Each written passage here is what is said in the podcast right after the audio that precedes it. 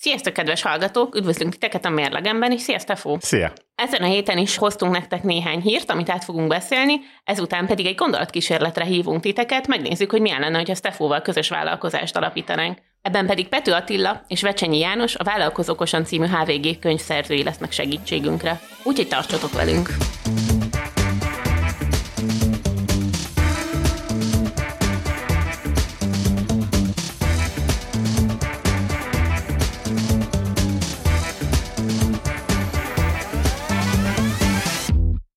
Flóra, ha belegondolnál, szerinted melyik a legnagyobb európai cég? Értéket jelentve. Vagy egyáltalán mivel foglalkozik? Szerintem európai volt az a cég, ami az elmúlt években Elon Musknak a Teslájával váltogatta a világ legnagyobb cége, vagy legnagyobb bevételű cége helyét, és luxusmárkákkal foglalkozott. De nem vagyok benne biztos, hogy európai. De az európai, az francia. Ugye te a LVMH-ra, vagyis a Louis Vuitton Hennessy és a többire gondolsz. Pont így akartam mondani. De nem. Luxusmárkák. De nem ő, ugyanis megelőzte. Nagyon messze jártam? Nem, második helyen van, most előzték meg, úgyhogy abszolút jó a tipp. Novo Nordisk név, valamit. Hát ha tippel nem kéne, ez egy skandináv cucc lesz. Dán, úgyhogy... Stimmel. Szerintem én ez abszolút igen jók vagyunk. Ők viszont fogyasztó tablettákkal foglalkoznak. Bizony. Lényegében annyi az egész, hogy beveszed a tablettát, hirtelen telítettségérzésed lesz, és kevesebbet fogsz enni emiatt. Ez egy nagyon egészséges cuccnak hangzik. Tök jó, hogyha ilyen jól megy a cégnek, akkor gondolom, hogy sok vagy belőle. Hát nagyon-nagyon sok, és a tulajdonos szerint ez még csak a felszínt kapargatják, mivel 0-24 órában azon dolgoznak, hogy minél több tablettát tudjanak gyártani, akkor az igény rá. Szép boldog jövő. Ez így van, pont ez jutott nekem is eszembe, hogy az első hely az egy ilyen fogyasztó hatású gyógyszertáruló, a második az egy luxusmárka. Hát ez egyébként azért meglepő, mert hogy ugye azt szokták mondani, hogy így a 90-es évek, 2000-es évek eleje volt divat szempontból ez az ilyen nagyon heroin-sík utáni vékony divatvilág, és hogy azért így a 2010-es évektől kezdve így mondjuk a Kardashianékkel fémjelezve elkezdett egy ilyen teltkarcsúbb, vagy íveltebb, vagy nem tudom, hogyan szokták ezt a divatiparban címkézni, szóval, hogy ilyen normálisabb alakú embereknek az esztétikája divatba jönni, de akkor úgy néz ki, hogy ez nem volt tartós. Nem, hát nagyon nem. De számomra ez egy nagyon meglepő hír volt, hogy tehát ekkora 428 milliárd dollár az értéke. Nem kevés. Nagyon jó, hát... Remélem, hogy relatíve hamar ki fognak derülni azért ennek a csodatablettának a különböző hosszú távú egészségügyi vonatkozása, és hát, hogyha ez egy kicsit elbátortalanítja az embereket attól, mert persze el tudok képzelni olyan esetet, ahol orvosilag indokolt lehet ilyesminek a fogyasztás. De abból nem leszel Európa legnagyobb cége. De több, mint valószínű, hogy nem abból gazdag, szóval meg ennyire. Maradunk Skandináviánál, vagy hát persze ez vita kérdése, de mondjuk Észak-Európában én Finnországból hoztam egy klasszikus KKV hírt, ugyanis az történt, hogy többek között Finnországban forgatták nemrég, évelején, az Európa legdrágább sorozataként beharangozott Constellation, ami egy pszichológiai thriller lesz, és hát nem tudom, hogy képzeled el, Stefó, a lapföldi forgatást januárban. Biztos nagyon kellemes. Sötét van, meg iszonyú hideg, és hát azért bármit, hogyha ugye enni-inni szeretnél, azok általában ilyenkor messziről jönnek. Szóval, hogy logisztikai szempontból azért voltak kihívások ennek a forgatásnak a leszervezésében. Ezt egyébként egy nagy német stúdió, a Turbine Studios rendelte, vagyis hogy bonyolította le ezt a forgatást, és ők leszerződtek egy finn filmes céggel, akik meg leszerződtették alvállalkozóként az összes helyben elérhető szolgáltatót, többek között ugye szállást kellett biztosítani, cateringet kellett biztosítani, de voltak olyan extra igények is, mint hogy szibériai huskykat is kellett a forgatásra biztosítani, meg kaszkadőrt, meg statisztákat, szóval ezeket mind finn kisvállalkozók biztosították a forgatáshoz, és minden szuperül zajlott, menet közben egy kicsit nagyobbra nőtt ez a forgatás, mint az eredetileg lefoglalt dolgok, például a cateringes cégnek a második héten már kétszer annyi embernek kellett étkezést biztosítani, fejleszteni, mint amire eredetileg leszerződtek, de ezt a német stúdió jóváhagyta, úgyhogy mindenki alkalmazkodott. Feltételezem, hogy ezért a finn tél közepén mondjuk megkétszerezni az elkészítendő ételadagokat, az nem is volt annyira egyszerű, már csak azért sem, mert egyébként egymástól relatíve messze lévő, és most a relatíve messze lévő forgatási helyszíneket azt úgy kell érteni, hogy mit tudom én, kilométerben nem olyan sok, csak mondjuk ugye az útviszonyok miatt akár egy órás utak is lehettek, szóval, hogy állták a sarat ezek a finn kisvállalkozók, de hát az történt, hogy a forgatás után beadták a számlájukat, és mai napig nem fizették ki őket. Elvileg 1 millió eurónyi kifizetetlen számla van. Az nem kevés. Igen, és hát akkor ugye a német cég erre azt mondja, hogy ők kifizették azt, amiben eredetileg megállapodtak a finn cégnek. A finn cég meg azt mondja, hogy jó, de hát megnőttek a költségek, és ők ezt jóvá hagyták, és hogy igazából a finn cég felé sem fizették ki a fennmaradó 1 millió eurót. Úgyhogy hát így hosszú hónapokon keresztül nem nagyon történt semmi, vagy úgy tűnt, hogy nem történik semmi, és ami miatt igazából számomra ez az egész érdekes lett, hogy az egyik finn kisvállalkozó, egy cateringes, aki Finnországban, amennyire utána néztem, egy ilyen közepesen ismert séfnek számít, egy fiatal csaj, ő kezdett el a TikTokra videókat feltölteni, mert azt mondta, hogy ugyan a finn sajtó foglalkozott ezzel a sztorival, de hogy így nemzetközi vízhangja nincsen, és hogy ő meg azt érzi, hogy itt van egy kisvállalkozóként, neki van egy étterme, meg egy butik hotelje, épp hogy csak túlélte a koronavírust, és most meg ő finanszírozta meg kb. Ennek a nagy produkciónak a költségvetését, vagy nyilván egy részét azzal, hogy ugye nem fizették őt ki, és hát azért egy pár százezer emberhez eljutott ilyen nézettségi adatok alapján egyébként a videója, de valóban angol nyelvű cikk az mondjuk a mai napig egyet láttam a Boardpandán, meg láttam mondjuk angol nyelvű finn oldalakon, de hogy nem nagyon foglalkoznak vele így a nagy cégek, és hogy szerintem ez egy tök érdekes dolog, hogy ma már mondjuk kisvállalkozóként akár ilyen netes ügyben, mint mondjuk egy kifizetetlen számla is lehet a TikTokhoz fordulni, vagy a közösségi médiához fordulni, el is lehet vele sok embert érni, de nem tudom, hogy egyébként ez elég lesz ahhoz, hogy ezeket a veszteségeket aztán valahogy sikerüljön rendezni. Hát az ilyenkor azért a média nyomás, reméljük, hogy ilyenkor azért tud segíteni, hogyha sokakat elér, akár több média is foglalkozik vele. Hát ilyenkor ugye az arról, hogy most mit tudsz csinálni? Max beperelni őket, ha pedig perre mész, akkor az meg évekig húzódhat, ki tudja, mi lesz a vége. Nagy hal, kis hal elven igazából ilyenkor azért a nagy stúdiónak, igen. Egyébként ugye update-ál ez a finn séf a TikTokon, és a legutóbbi videójában már azt mondta, hogy megkereste őt egy német jogi csapat, akik ingyenes segítséget ajánlottak fel nekik. Mondta, hogy egyébként hosszú időn keresztül azért sem mertek nyilvánosságra lépni ezekkel a dolgokkal, mert hogy ugye egy csomó titoktartási szerződést alá kellett írni. Hát meg gondolom bíztak abban, hogy majd hogyha sikerül megállapodni még mielőtt kiborítják a teljes bilit. Igen, és hát a dolognak az is az érdekesség, hogy egyébként a finn állam nagyon szeretne forgatásokat csábítani a Finnországba, illetve a finn produkciókat otthon tartani, és ezért különböző támogatási rendszereket, tehát adnak is pénzt, meg vissza lehet igényelni bizonyos adókat, gondolom, és hogy ennek a nagy volumenű produkciónak azért elég sok pénze bent van a finn államnál, amit akkor tudnának megkapni, hogyha kifizetnék az összes számlájukat, és egyébként erre még nem is nyújtottak be igényt, szóval, hogy tudják, hogy van valami vaj a fülük mögött. És hát ugye nem csak a finn KKV-k szembesülnek kihívásokkal, nemrég olvastam egy statisztikát, mint szerint itthon már 60 000 dolgoznak call centerekben. Azt lehet tudni, hogy ők egyébként magyarul beszélnek-e, vagy nagy külföldi vállalatoknak? Hát ez ugye igen, részben attól függ, hogy kinek dolgoznak, a nagy multiknál ugye csomószor kifejezetten külföldieket is keresnek, ugye nyelvtudás miatt, viszont egyre több KKV is használja, mégpedig azon indok miatt, mert hogy ők nem találnak megfelelő embert, és könnyebb kiszervezni. Na most ide kapcsolódik, hogy az egyik call centeres az nyilatkozott, hogy náluk az alapbér már ilyen 400 000-et közelíti, de így simán meg lehet keresni az 500 000 forintot is. És akkor így felmerült bennem, hogy így mi az a pozíció, egy call centeres pozíció, amit itthon egy magyar kisvállalat nem tud betölteni 500 000 forintért. Nem lehet egyébként, hogy ezt úgy kell elképzelni, hogy az 500 000 forintos bért, azt mondjuk nem egy KKV termeli ki a call centeresnek, hanem mondjuk csak sávokat vesz meg a havi munkaóráiból.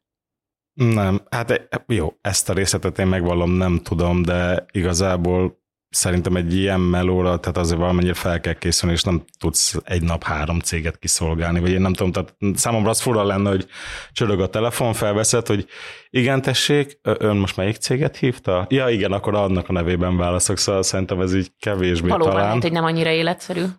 De mondom, számomra ez az összeg volt a meglepő, hogy egy ekkora összeget, és mégis megéri nekik inkább kiszervezni, már pedig akkor ugye valószínűleg jutalékot is kell, nem valószínűleg, hát biztosan kell jutalékot fizetni, vagy legalábbis valamilyen összeget kell fizetni ugye a call centernek, ahova kiszervezed, és így is megéri.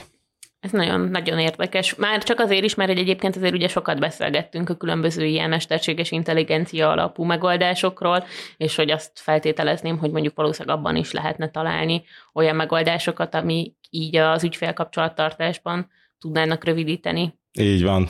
Pont erre is akartam utalni, hogy ez egy tipikusan olyan mellónak tűnik, amit viszonylag könnyen ki lehet váltani, akár egy chatbottal is, akár ugye.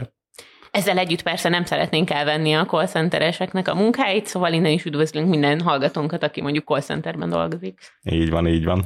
És akkor zárjuk a hírblokkot egy olyan témával, ami nem konkrét hír, inkább egy ilyen egész nyáron, vagy akár egész évben göngyölődő hírcsokor.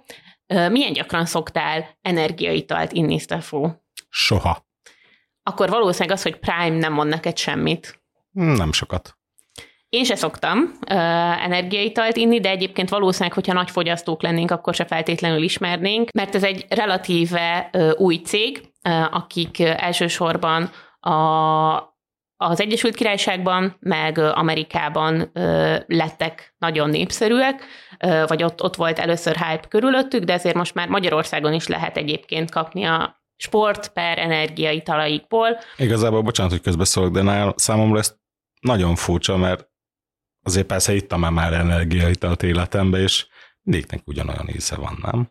Hát igen, és akkor ugye itt jön be a marketing, egyébként ez egy eredeti árán 2 fontos, tehát nagyjából mondjuk ilyen 900 forintos energiaital az Egyesült Királyságban, nálunk is lehet kapni bizonyos ilyen spéciboltokban nagyjából 3000 forint körüli áron. Az igen. Szóval igen, valamit meg kell fizetni ezen, és a kérdés az, hogy mit fizetnek meg az emberek ezen, és hát valószínűleg a hype-ot körülötte. Egy iszonyatosan sikeres kampánya volt a tengeren túlon, meg az Egyesült Királyságban ennek a márkának, amit 2 youtuberrel fémjeleztek, Logan Paullal és KSI-jal. Nem bízták a véletlenre akkor. Igen, hogyha a hallgatóknak nem lenne meg ez a 2 név, akkor mondjuk Logan Paulnak a nevével valószínűleg találkoztak a hírekben egy pár évvel ezelőtt, ő volt ez a vlogger, akinek volt egy nagyon szerencsétlenül sikerült, utazós videó, én nem tudom, hogy ezt lehet-e így nevezni, volt az, aki Japánban egy felakasztott embernek a holttestével pózolt, és valamire azt gondolta, hogy ez egy ilyen jó tartalom lesz egyébként. A hírnevet megszerezte, nem? Hát igen, már előtte is azért elég híres volt, ő a Vine-on indult, és igazából mindenféle ilyen YouTube challenge-ek és agyleolvasztó dolgokkal híressé vált, és a KSI-jal meg ugye úgy jöttek össze, hogy volt egy ilyen nagy youtuber box meccs, vagy azt hiszem talán 2, és oda-vissza megverekedtek, és ami érdekes mind a 2-kkel kapcsolatban az, hogy a közönségük, amikor felfutottak, akkor is ilyen 10 évesekből állt, és a mai napig is, szóval, hogy ők hiába... A legjobb helyre megy az energiaital akkor. Hát igen, és akkor ugye ez az egyik probléma, vagy ez az egyik dolog, ami miatt így az energiaital újra meg újra bekerül a hírekbe, hogy mivel nagyon fiatal rajongói közönsége van ennek a 2 youtubernek, ezért nagyon fiatalok akarják inni ezeket az energiaitalokat, és egyébként mert hogy van sportital része is, de hogy az energiaital az mondjuk konkrétan iszonyatosan sok koffeint tartalmaz, olyannyira, hogy több országban, többek között Amerikában is fontolgatják azt, hogy egyébként betiltják, más országokban, azt hiszem, hogy Új-Zélandon, meg Nagy-Britanniában szigorították azt, hogy hány éves kortól lehet, emiatt az energiaital miatt, hogy hány éves kortól lehet ilyesmit fogyasztani, illetve mondjuk kitiltották az iskolákból az energiaitalokat. Szóval, hogy... Ezzel mondjuk egyet tudok érteni, megvallom őszintén. Hát igen, a hatóságok is foglalkoznak ezzel, de ami még izgalmasabb, az, hogy ezt nagyon sokan Logan Paul energiaitalaként ismerik, és hogy az a helyzet, hogy igazából nem övé a cég. 2 random Kentucky államban élő Louisville-i srác csinálta meg ezt a céget, akiket igazából így az mozgatott, hogy valamilyen nagyon fiatalos, nagyon szexi energiaital céget csináljanak, és tavaly az volt a tervük, hogy évi 10 millió palackot adjanak el, ami nem tűnik nagyon soknak ahhoz képest, ugye, hogy ilyen világszéles piacuk van, és ebből 85 millió fontos nyereséget vártak, vagy azt akartak realizálni. Hát figyelj, én azért nem bánnám, hogyha lenne egy cégem, ami ennyi, bármiből elad ennyit. Igen, és hogy igazából itt szerintem az a nagyon érdekes taktika, hogy tök ügyesen találták meg ezt a két egyébként együttesen több mint 100 milliós követőtáborral rendelkező influencert, és hogy olyan szinten azonosítják egyébként velük ezt a márkát, hogy nekem az a feltételezésem, hogy nagyon sokszor a fiatalok azért is akarnak venni ebből az energiaitalból, mert hogy ugye a YouTube-on van ez a kultúra, hogy van Patreonjuk mondjuk az alkotóknak, és hogy te hozzájárulsz az ő életszínvonalának a fenntartásához, ami egyébként nyilván egészen eszeveszett dolog, mert hogy nagyon borzasztó gazdag emberekről beszélünk, szóval itt nem arról van szó, hogy van mondjuk egy művész, akinek így a munkásságát szeretnéd támogatni, hanem arról van szó, hogy egyébként, és részben erről is szóltak a tartalmaik, hogy flexelnek a vagyonukkal, csak hogy ilyen szép YouTube-os szavakat használják. Ennek ellenére a dolog annyira működik, hogy egyébként ez a Prime nevű energiaital egy csomó ilyen legit sportligához, sportolóhoz, sportklubhoz kötődik, csak hogy néhány példát említsek, szponzoráltak már NASCAR pilótát, az Arsenállal is leszerződtek, meg a UFC-vel is, szóval, hogy... Nem mondjuk azt, hogy akkor ez egy igen jól bevált marketing kampány volt. Talán az egyik legjobb az utóbbi időben. Valószínűleg hosszan fogják még tanulmányozni. Így lehet Louisville-ből két gimisrácként elindulva világmárkát felhúzni. És hogy hogyan lehet másképp, arról pedig hamarosan hallunk egy interjúban. Így van, de mielőtt ráfordulnánk a saját vállalkozásunkra, engedjétek meg, hogy ismét bemutassunk egy új HVG-s podcastet. Az előző adásban szó volt a Kovács Bálint által vezetett Vasfüggönyről, ezúttal pedig ismerjétek meg a HVG Wellbeing podcastjét, a Kösz jólt. Hogy vagy? Tesszük fel, és kapjuk meg a kérdést nap mint nap. Kösz jól. Halljuk és válaszolunk rá legtöbbször. De mit jelent jól lenni? A HVG két hetente jelentkező podcastjában erre keressük a választ. Minden adásban megvizsgáljuk a fizikai és lelki egészség egy-egy területét, nem csak felvetve kérdéseket, de meg is válaszolva azokat. Műsorainkban tudományos és szakmai magyarázatot adunk a mindennapi wellbeing kihívásaira, és gyakorlati példákon keresztül segítünk, hogy lépésről lépésre tudatosabban érezhess magad a bőrödben, mind fizikailag, mind lelkileg. Én Bárhalmi Kata vagyok, a műsor házigazdája, ez pedig a Kösz jól, a HVG új Wellbeing podcastja.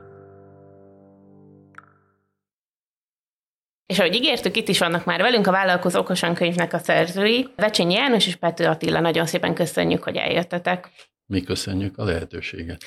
És most egy ilyen gondolatkísérletre fogunk hívni benneteket is, meg a hallgatókat is, mivel arra gondoltunk, hogy a legjobban talán úgy lehetne arról beszélgetni, hogy mi mindent lehet ebből a könyvből megtudni, arról, hogy hogyan érdemes elindítani egy vállalkozást, hogyha teszteljük ezt egy gondolatkísérletben, úgyhogy Stefóval úgy döntöttünk, hogy a Steflóra Kft. Néven szeretnénk vállalkozni, és akkor kezdjük az első problémánktól, hogy nem nagyon tudtunk megegyezni arról, hogy pontosan miben is vállalkozunk, úgyhogy van 3 ötletünk. Stefó, mondd ezt egyet, és akkor utána én is mondok egyet, és akkor majd mondd ezt még egyet, és akkor... Mivel folytatjuk igen, majd. Igen.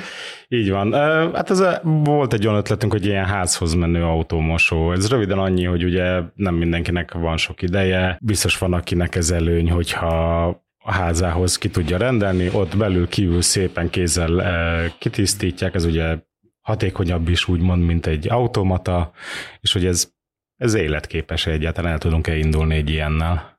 Igen, a másik ötletünk az egy ilyen babysitter közvetítő alkalmazás lenne, ahol felregisztrálhatnak olyanok, akik különböző gyerekfelügyelettel kapcsolatos szolgáltatásokat vállalnának, és akkor itt a megrendelők választhatnának, lehetne értékelést írni, és ez tulajdonképpen egy ilyen összekötő platform lenne. Így van. És a harmadik? A harmadik az pedig egy kávézó, ez talán a legegyszerűbb ötlet, ugye nyitnánk egy kávézót, amiből idővel egy bisztróvá szeretnénk fejleszteni.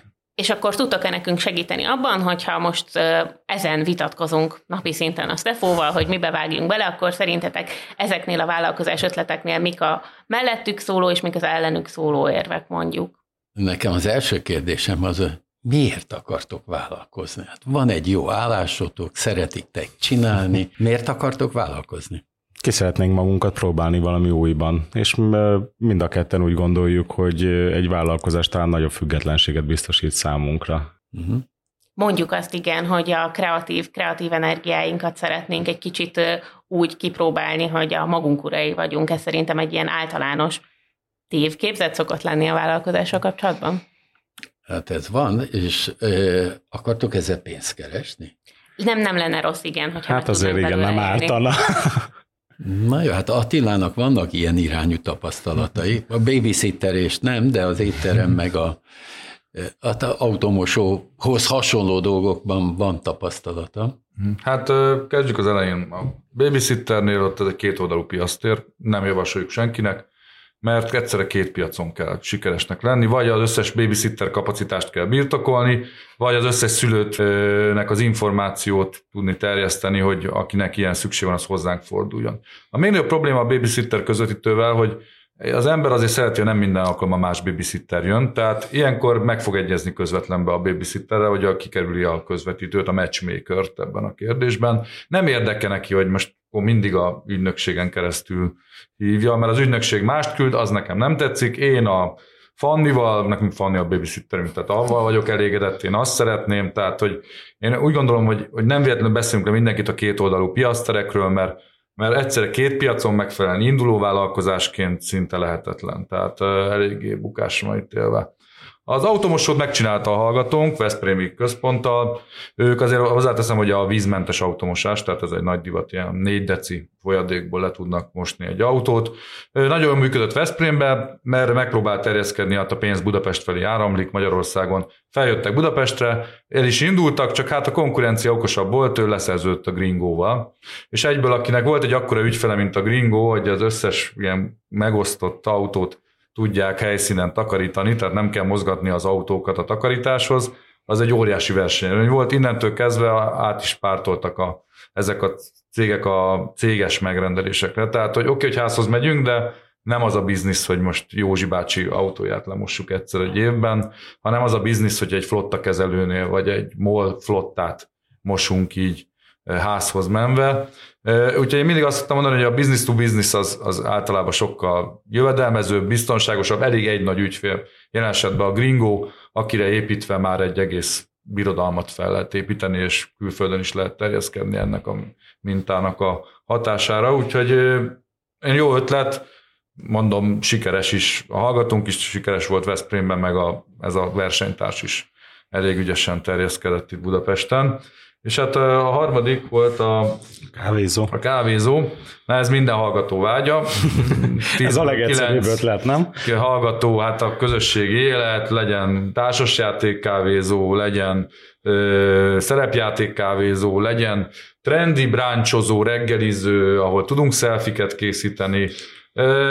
Ez tényleg nagyon-nagyon népszerű. Azért azt kell tudni, hogy a legnagyobb verseny ezen a piacon található, és nagyon sok szereplő csak presztízsből nyit éttermet, és innentől kezdve, amikor Gerendai Károly korlátlan energiaforrásokkal, meg anyagi forrásokkal rendelkezik, hogy további Michelin csillagos éttermeket nyisson, induló vállalkozónak ezt így nem javasoljuk, hogy megpróbáljon versenyezni olyan sikeres vállalkozókkal, akik presztízsből nyitnak, óriási tapasztalattal a hátuk mögött, korlátlan anyagi erőforrásokkal éttermeket, de vannak jó példák, például hallgatónk volt a Digó Pizza, aki végül Gerendai Károly segítségével tudott nagyon sikeres éttermet nyitni fesztiválokon és a Kazinczy utcába, de említhetnénk akár Ácjenőt, ő is Gerendai Károly segítségével. Tehát, hogy azt kell mondjam, hogy ezek az egyedi ötletek azért sikerre jutnak, és nem szégyen hozzá tőkét szerezni, de azért tudnunk kell, hogy nem véletlenül a franchise-ok a legéletképesebbek, mert azok már kipróbált modellek, és pont ebbe az étterem, kávézó lánc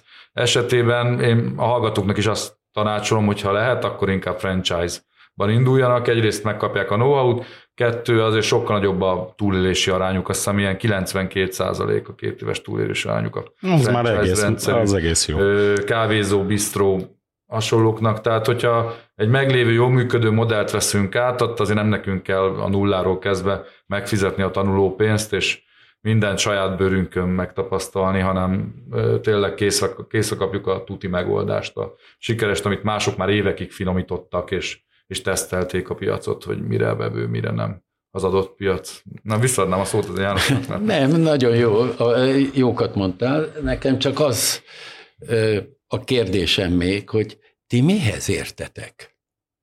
Tehát értetek a kávézáshoz, értetek az üzleti modellekhez, értetek a piackutatáshoz, értetek ahhoz, hogy egyáltalán hogy kell üzleti partnereket. Nem, de nagyon tanulékonyak vagyunk és lelkesek. Mi most abszolút abból a pozícióból próbálunk meg, vagy próbáltuk meg ezt a gondolatkísérletet elképzelni, hogy amikor az ember otthon ücsörög a fotelben, és azt gondolja, hogy hatalmas ötletei vannak, mert hogy feltételezzük, hogy nem így indulnak valójában a vállalkozások, de szerettük volna a hallgatókhoz a lehető legközelebb vinni ezt a dolgot. Szóval, hogy amikor ülnek a fotelben és a következő hatalmas vállalkozásokat gondolják át, akkor például mik ezek a dilemmák, amikkel érdemes szembesülni? Hát, rengeteg dilemma van, elsősorban, hogy a piac az hol van, egyoldalú vagy kétoldalú, ki ott a piaci szereplő, azoknak mi az igénye, a valóságos igénye, nem csak az általunk elképzelt igénye, hajlandó-e azért fizetni, babysitterért, vagy egyebekért, ki fog fizetni, mennyi pénzt fog fizetni, ebből meg lehet élni. Tegnap találkoztam egy kedves szomszédommal, aki szappant gyárt otthon. És akkor kérdezem, hogy és akkor kiderült, hogy nem tudja, hogy mennyiért adja el. Már rájött arra, hogy az ára, a költségei 30%-kal növekedtek, de az árait nem merte, mert értelmiségi, nem merte fölemelni, hát nem illik. Nem illik, hát egy üzleti... Ilyen még van, hogy nem illik? Beépített fékek vannak az emberekben, akik úgy gondolják, hogy az nem komilfó. Ez az egyik. Akkor, tehát, hogy mennyi a költség, mi kerül mibe? Az én munkabérem, a alapvállalkozó, magamnak fizessek? Hát miből élek meg? A profitból, vagy én is havi jövedelemre akarok szert tenni? Ha nem egyedül vállalkozom, mert hát azért nem mindig egyedül vállalkozik valaki, aki akár terméket állít elő, akár szolgáltatást akar nyújtani. Apropó, ez is egy alapkérdés. Hát mi a termékem? Mi annak az úgymond értékajánlata? Kell ez, nem kell ez a piacnak?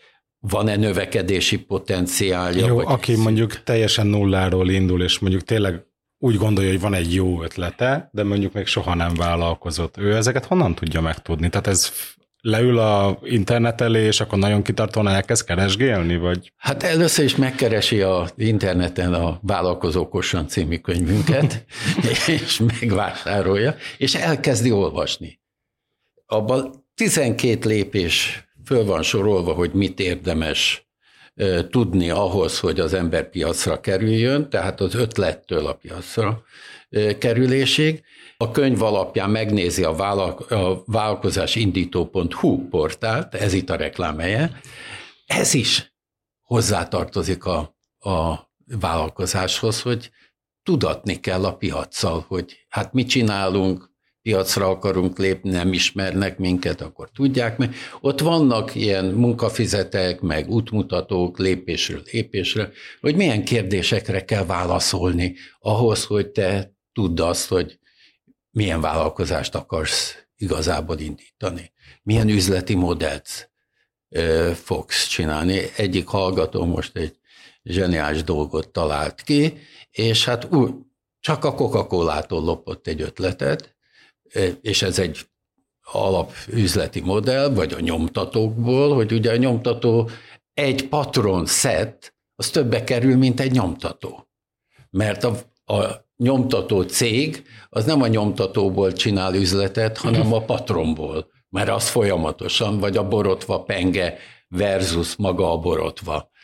Úgyhogy, tehát ilyen üzleti modellek vannak, ő is ezt tanulta meg, hogy hoppá, a Coca-Cola abból csinál üzletet, hogy van egy secret recipe, ami az eszenciáját adja, és attól a palackozók, azok beleteszik ezt a secret sauce-t, azt mindig a Coca-Cola headquarters-ből szerzik be. Hát ők most egy olyan természetes trágyát csinálnak, amihez ők adják a zselatint. amitől aztán az egy olyan kémiai folyamaton megy keresztül az alapanyag, amiből aztán az egészet csinál, és akkor folyamatosan lesz bevételük. Tehát itt, ami a lényeg, hogy a piacon vannak persze amatőrök, de a vállalkozók egy jelentős része egyre inkább professzionális. És hát ha te vállalkozást akarsz indítani, akkor ha profikkal akarsz, és a profikkal kell versenyezned, akkor te is profinak kell, hogy legyél.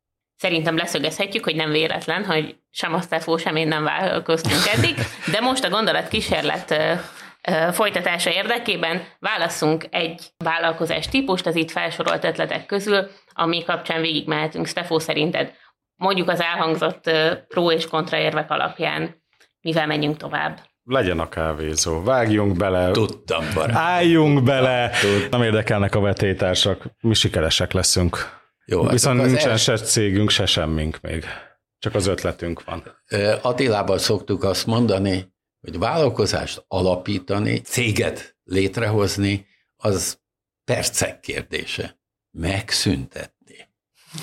Az a kihívás. Évek. Az évek. Úgyhogy ne azzal kezdjük, hogy milyen BT-t vagy KFT-t fogunk létrehozni, hanem az, hogy milyen piacon, kik lesznek a vevőink, mit akarunk kínálni, és azt mondtad, hogy nem érdekel téged a versenyt, mármint, hogy úgy értem, hogy nem érdekel, hogy biztos jobbak leszünk. Tehát az önbizalom az megvan.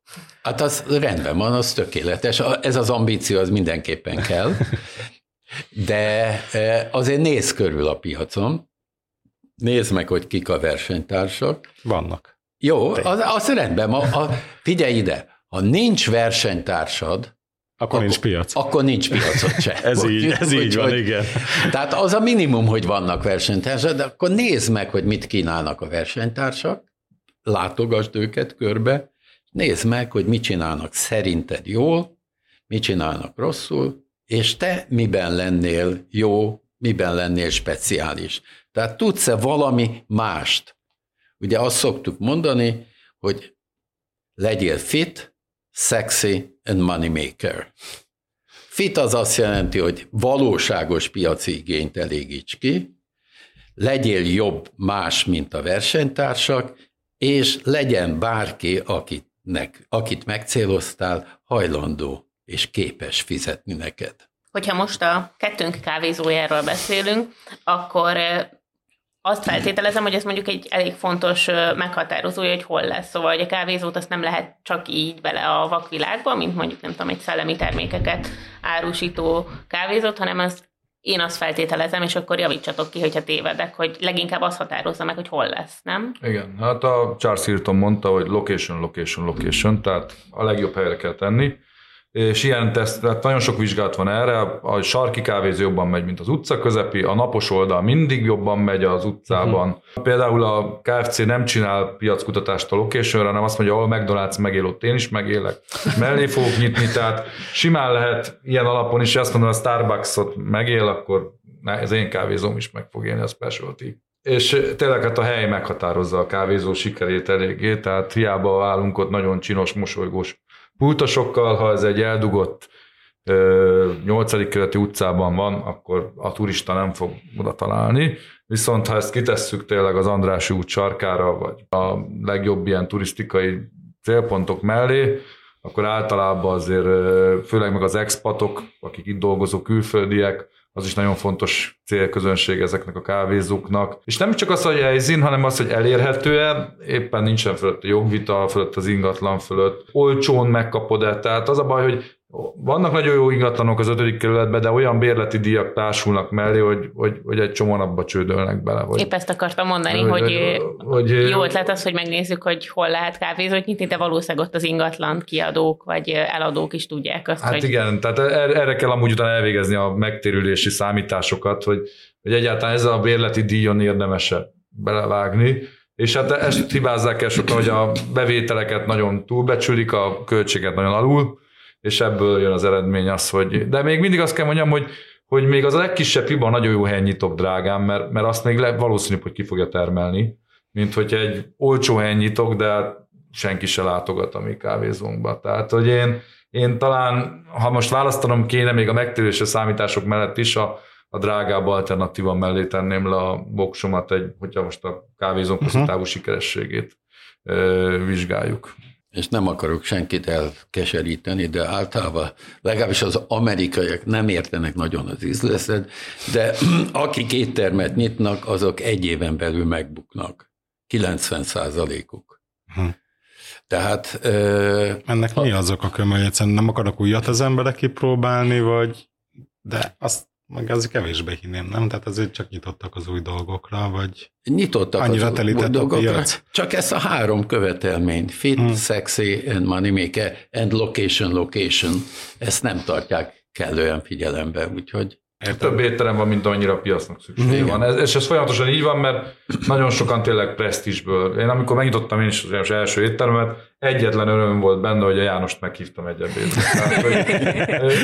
Az étterem, amúgy is nem akar leveszni senkit, az egyik legkeményebb üzletág. Ott kell lenni, felügyelni kell a szakácsot, a pénztárgéptől kezdve mindent rendben kell tartani, nagyon sok hatóság ellenőrizhet téged, aki rendszeresen meg is teszi, tehát itt a mindenféle egészségügyi normákat, HACCP, meg ilyen irányelveket be kell tartani, veszélyes üzem, meg lehet mérgezni az embereket. Tehát, hogy azért ez, azt kell mondani, hogy ennél már jobban tanácsolnék egy gyógyszerkutatást, mert legalább van évek a tesztelése, itt azért nagyon hamar meg lehet mérgezni az embereket így a lejárt élelmiszerekkel, lejárt termékekkel. Szóval még el se kezdtük, de azt már tudjuk, hogy nagyon drága lesz az elindulás, hiszen jó helyen akarunk lenni, és nagyon-nagyon nehéz, mert nagyon sok a betétásunk, és rengeteg ellenőrzést fogunk a nyakunkba kapni. És akkor rá is térhetünk a következő dologra, amit szerintem épesző ember azért tart a mai munkaerőpiacon, hogy honnan lesznek alkalmazottjaink, hogy kell mondjuk egy ilyen vállalkozáshoz megkeresni, egyáltalán hány főben gondolkodjunk, és... Egyáltalán hol keressünk? Ez egy alapkérdés. Ti most úgy akartok belevágni, hogy úgy gondoljátok, hogy ti vagytok a vezető vállalkozók, és ti lesztek valamelyik kötök, vagy mind a ketten, a vezetők.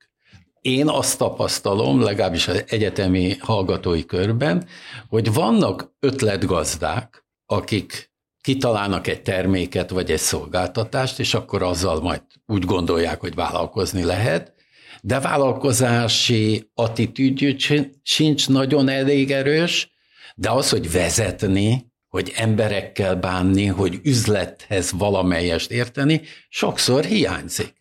Tehát tulajdonképpen azt szoktuk mondani, hogy minimum 4 szemléletmódnak kéne ott találkozni. Kell a vezető, aki az egészet látja és viszi előre az üzletet és a társaságot. Kell valaki, aki a termékhez, szolgáltatáshoz úgy igazán ért. Már gyógyszerkutatásról beszéltünk, hát azért valakinek kéne érteni. Nem ártana, hogyha ahhoz ért. Tehát ő lesz majd akkor a termékfejlesztő. Igen ám, de a termékfejlesztő az általában a termékbe van beleszerelmesedve, de valakinek a piacba is bele kéne szerelmesedni, tehát kéne egy piacfejlesztő, aki állandóan azt figyeli, hogy ténylegesen mire van szüksége a piacnak, tényleg azt akarja, amit mi elképzeltünk, vagy fiam fakó minden teória, és a létaranyló fája zöld, azaz hát nem egészen azt gondolja a kedves vevő, amit én rá akarok tukmálni. Tehát ha már kávézóról van szó, én azt gondolom, hogy brunch, reggeliző, az lesz a különleges, mert hát reggel. És akkor rántotta. És akkor lehet, hogy valaki azt mondja, rántotta, de lazac nélkül. És akkor... De hát akkor az drága, és akkor kezdődik a... Tehát valaki, aki a piacot... De hát itt pénzről is van szó. Egyrészt, hogy mi mennyibe kerül, mennyit kérjünk érte, árazás, meg ehhez hasonló, és mennyi pénz kell ahhoz, hogy egyáltalán elinduljunk. Így van. Hogy béreljünk, vagy vegyünk, ha az alapanyagokat be kell szerezni, akkor az mennyibe kerül, tehát sok minden kell. Tehát kell valaki az üzletfejlesztéshez, aki ért, és akkor így az a 4-es most egy személyben, vagy 2 személyben van meg, vagy ha nem, akkor keresni kell. És Nincs ilyen. De ügynyire nincs. Hát a leggyakrabban arra panaszkodnak az Attiláék is, akiknek Attilának aztán igazán sok vállalkozása van, hogy ez egy másik kérdés, hogy hány vállalkozása legyen valakinek, hogy legyen-e sok, vagy elég, ha egyet csinál, mert hogyha étterem láncot csinálsz, akkor te mondtad, Attila, hogy hát nekem ott kell lennem, ellenőriznem kell a pénztárgépet, mi egymást. Egy étterem hálózatnál már nem tudsz mindig ott lenni.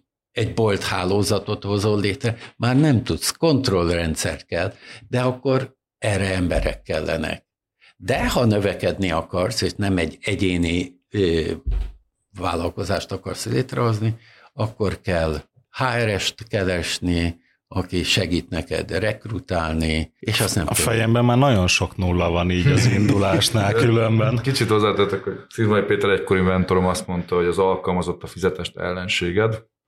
De komolyra fordítva a szót, nagyon sok embert ki kell próbálni, mire meg fogod találni a legjobb csapatot. Én azt mondom, hogy bátran fel kell venni, ki kell próbálni, meg kell adni az esélyt, és utána, hogyha nem válik be, akkor gyorsan el kell, nem szabad ezen halogatni, hogy jó, jövő hónapban más lesz az attitűdje, mert nem lesz más az attitűdje a jövő hónapban. És van, ahol hallgatunk, a Horváth Franciska, ő megnyitott ezt a Franciska nevű bráncsozót, és ő nagyon értelmesen végigvette, hogy hát azért nem lehet kizsigerelni az alkalmazottakat, 5 és 6 között már nem jön be annyi ember, hogy megéri nyitva tartani. Ezért bezárunk délután 5-kor. És akkor pihen az alkalmazott is, lemondunk arról a kis bevételről, de így legalább tartható az, hogy mondjuk kinyitunk reggelizni 9-kor, és akkor 5-kor bezárunk, és akkor egy mindennapos, és hát ezek hétvégén is itt vannak ezek a kávézók azért, akkor egy mindennapos üzemeltetést meg tudok oldani a csapattal. Tehát, hogy itt azért nekünk kell észszerűen gondolkodnunk, tehát ne azt mondjuk, hogy az alkalmazott lusta disznó, hanem olyan mennyiségű munkát kell rábízni egy valakire, amit hosszú távon is el tud látni. Tehát, hogy én úgy gondolom, hogy igenis lehet alkalmazókat találni, jó alkalmazottakat is, persze sokszor lukra futunk, de nincs ráírva senkire, hogy ő jó vagy rossz alkalmazott, sajnos ki kell próbálni, be kell tanítani, igen, ez egy kárba veszett idő és pénz, amikor olyat tanítunk be, aki utána nem marad nálunk, vagy azért, mert el kell bocsátani, vagy ő továbbá gyakran jó is az alkalmazott, csak kap egy jobb lehetőséget, nem tudom, az Aldiba most többet fizetnek, és ilyenkor mit tudsz mondani? Hát ennyit nem tudok fizetni, ennyit tudsz mondani, és el kell engedned azt az alkalmazót. Ilyenkornak... Bocsánat, csak azt akartam mondani, hogy ez az attitűdön múlik. Mindkét fél attitűdjén. Tehát rajtunk, vállalkozókon, hogy milyen kultúrát, milyen értékrendet képviselünk, hogy bánunk a munkatársakkal. Azért használtam ezt a szót, hogy munkatárs és nem alkalmazott. A másik, hogy azt mondjuk többnyire, hogy az attitűd alapján választunk munkatársat, a skill és a tapasztalat az már másodlagos, mert mi megtaníthatjuk. Mi fölkészíthetünk, mi segíthetünk abban, hogy ő jól érezze magát, és ha egy munkatársat jól érzi magát, és megfelelően meg van fizetve, akkor...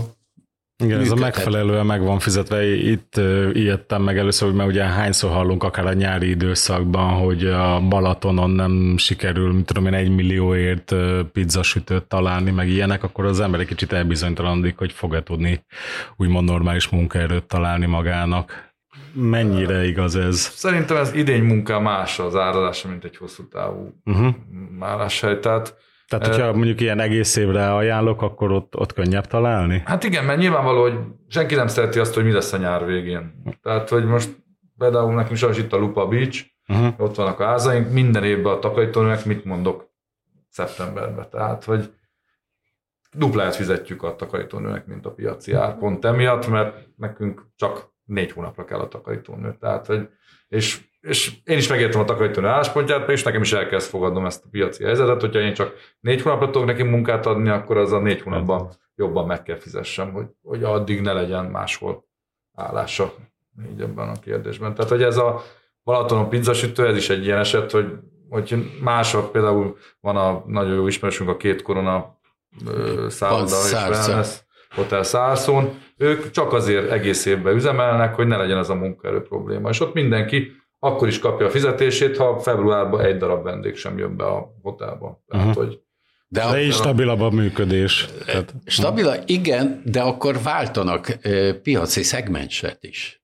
Tehát nyáron az üdülők, nyaralók jönnek, és télen, ősszel, télen és kora tavasszal a vállalati tréningeket tartják ott. Tehát alkalmazkodnak a piaci feltételekhez. Nyáron nincs kihasználva a tréning terem, egyik se, pedig van belőle több is, de télen meg azért jönnek, mert van. Plusz a szálloda, meg az élményfürdő. Stefó már elkezdte a szájban összeadogatni a nullákat, és akkor ugye ennek az alkalmazottak vagy a munkatársak költségvonzatáról beszéltünk, de hogy egyébként mondjuk a pénzügyi tervezéssel hogyan vágjunk bele, mi az az anyagi forrás, amivel szerintetek mondjuk stabilan neki tudnánk állni, és nem feltétlenül mennyiségről beszélek, mert nyilván, ahogy arról beszéltünk, erősen függ ez attól, hogy mondjuk hol nyitjuk meg azt az adott kávézót, vagy hogy van-e mondjuk saját ingatlanunk hozzá. Inkább az, hogy mondjuk mennyivel legyen több pénze az embernek, mint amennyire gondolna az első, a második és a harmadik számítás után, hogy jó, ennyivel már azért el lehet indulni. Az Attila a pénzügyi szakember, de azért én azt mondanám, hogy válasszuk ketté a dolgot. Az egyik a működés, hogy ha én ezt a vállalkozást létrehoznám, most mindegy, hogy mennyiből és hogyan, akkor hogy kéne árazni ahhoz, hogy a működés nyereséges legyen? Még meg is éljek belőle. Majd hát ebben benne igen. Van az is, hogy én megéljek bele, hogy nem az, hogy hosszú távon majd mennyi nyereség, részesedés vagy osztalékot tudok kivenni belőle, hanem az, hogy ez nyereségesen tud-e működni. Mikortól kezdhet nyereségesen működni, miközben ki kell fizetnem a bérleti díjat, ki kell fizetnem az anyagköltségeket, ki kell fizetnem a munkatársakat, nekem is valamiből meg kell élnem, össze kell számolni, hogy mi minden költségem merül föl, adót is kell fizetnem, ha esetleg nyereséges leszek, hála Istennek, és mennyit kell eladnom ahhoz, hogy egyáltalán a nullszaldónál följebb jussak, hogy profi kifejezés használ, a fedezeti ponton túlmenjek. Na, szóval, hogy ezeket tegnap ezzel a szappanos hölgyel találkoztam, és nem hallottam még azt, hogy fedezeti pont. Sokan vannak így, nem? Igen. Tehát kávézók meg éttermes még a székforgás sebességet is figyelik, tehát egy széken hány vendég fordul meg egy nap, és azért nem lehet 10-nél többen megfordítani széken, azért időben szeretne mindenki ülni egy pár percet azért a széken. És hát egy hüvelykújszabályt alkalmazunk, mondjuk egy ilyen kávézó esetében a 18 hónap az a hüvelykújszabály. Ha 18 hónapban nem érjük el a fedezeti pontot, vagyis a bevételeink, a havi bevételünk nem éri el a fix és változó költségünk, akkor sose fogja. Tehát, hogy ezt már nagyon tapasztalatból tudjuk, hogy ez Amerikában ez egy év. Igen, Amerikában még egy év, de nálunk még 18 hónap. Ez csak a kávézóra vonatkozik, hát, vagy egy általánosságban? Vendéglátás. Már teljesen más a képlet, de ilyen kisebb vállalkozásoknál ez mindig az. Tehát, hogy ezt lehet, ez ilyen hüvelykújszabály. Ugyanis a könyvben is azt írjuk, hogy 3-6 hónap biztonsági tartalék kell. Tehát, hogy ez most így lehet lebakatelizálni, hogy miért kell nekem 6 havi bevétel előre a bankszámlámon, de hát azért 18 hónap sok idő, tehát most azért elosztjuk, a 6 hónap is azért azt mondom, hogy egy bátor tartalék így ebben az esetben, úgyhogy sajnos vagy ezt úgy szoktuk mondani, a love money, hogy a nagymamád nem azért ad pénzt, mert hisz a kávézódban, meg specialty kávét iszik, hanem mert szeret téged, és hát az ilyen love money-ból kell megszerezni. Friends, family, fools, ugye? Igen. Tehát ez a love money-ból meg kell szerezni ezt a biztonsági tartalékot, hogyha baj van, akkor tudjunk valakihez oda menni. Hogy... Még el se indultunk, csak ezt számolt ki, hogy ha elindulnál, akkor mennyi bevételed lesz, mennyi időn belül, és az fedezi-e a költségeidet, és mikortól leszel nullszaldót. És akkor jön a másik része, az eleje. Hogy jó, de ahhoz, hogy elinduljak, mennyi pénzre van szükség, amit kérdeztél? Annak is két oldala, vagy két része van. Az egyik az, hogy mi mennyibe kerül, hogy én elindulhassak, down payment, felújítás, mi egymás, hogy egyáltalán az a kávézó elindulhasson. És akkor jön a másik oldala, nekem mennyi pénzem van? És ha nincs, akkor honnan a fenéből teszek szert rá? Ugye azt szokták mondani, hogy az egészen indulásnál a 3F vagy 4F-ből jön ki, a Founders, Family, Friends and Fools. Van-e neked pénzed? Az a gyanúm úgy rátok nézve, hogy esetleg nincs. Annyi nincs. Akkor kérdezés, hogy a családban van-e, és bízik benne a love money, ahogy Attila mondta, hogy a nagymama, ugye, mert ő szeret téged, és akkor jönne, hogy van-e olyan barátod. Most, hogy a barátod lesz-e full, vagy valaki üzleti angyal, aki elhiszi neked bemondásra, hogy hú, te annyira értesz hozzá, és annyira fontosnak tartod, és annyira hiszel benne, ez nagyon fontos, mert ő ránéz a szemedre, belenéz a szemedbe, és azt mondja, csillog, akkor lehet, hogy ad neked valamennyi pénzt. Aztán, hogyha már előrébb jársz, és nagyobb ambíciód van, akkor lehet, hogy jön a úgynevezett VC, vagy kockázati tőkés, aki még több pénz, vagy üzleti angyal, aki ad. Ez a finanszírozási része. És hát van, aki már itt elbukik, mert az alaptőkét se tudja előteremteni, de azért vannak külső források, és a kellő meggyőző erővel tudod elmondani azt, hogy te ezt akarod csinálni, és ha azt látják, hogy te a házi feladatot elvégezted előtte, hogy nem csak feltételezésből indulsz ki, hanem tesztelted, validáltad, igazoltad, hogy ott tényleg van esély arra, hogy ott a kávézót érdemes megnyitni, mert jó helyen van, és valami különlegességet tudsz adni, ami tényleg becsalogatja a vendégeket, akkor abból lehet sok mindent kihozni. Úgyhogy meg lehet szerezni a pénzt, csak mondom előtte piackutatás, validáló piackutatás, és a kockázatok mérlegelése. Még egyet, hogy a vállalkozókról elterjedt az a hír, hogy ők kockázatvállalók. Értelmes vállalkozó kezeli, de nem szereti a kockázatot. Egy csomó kérdésünk lett volna még azzal kapcsolatban, hogy aztán, hogyha beindítjuk a vállalkozásunkat, akkor hogyan érdemes folytatni. Ugyanakkor az adásidőnk az véges, úgyhogy ezen a ponton azt kell mondanunk a hallgatóknak, hogy olvassák el a könyvet, és feltétlenül, hát ahogy azt hallhattuk már, legalább az ötlet mérlegelésénél van számtalan buktató, amire érdemes gondolni. Nagyon szépen köszönjük, hogy eljöttetek, ajánljuk a könyveteket, és a hallgatóknak pedig köszönjük ezúton is a figyelmet. Köszönjük szépen!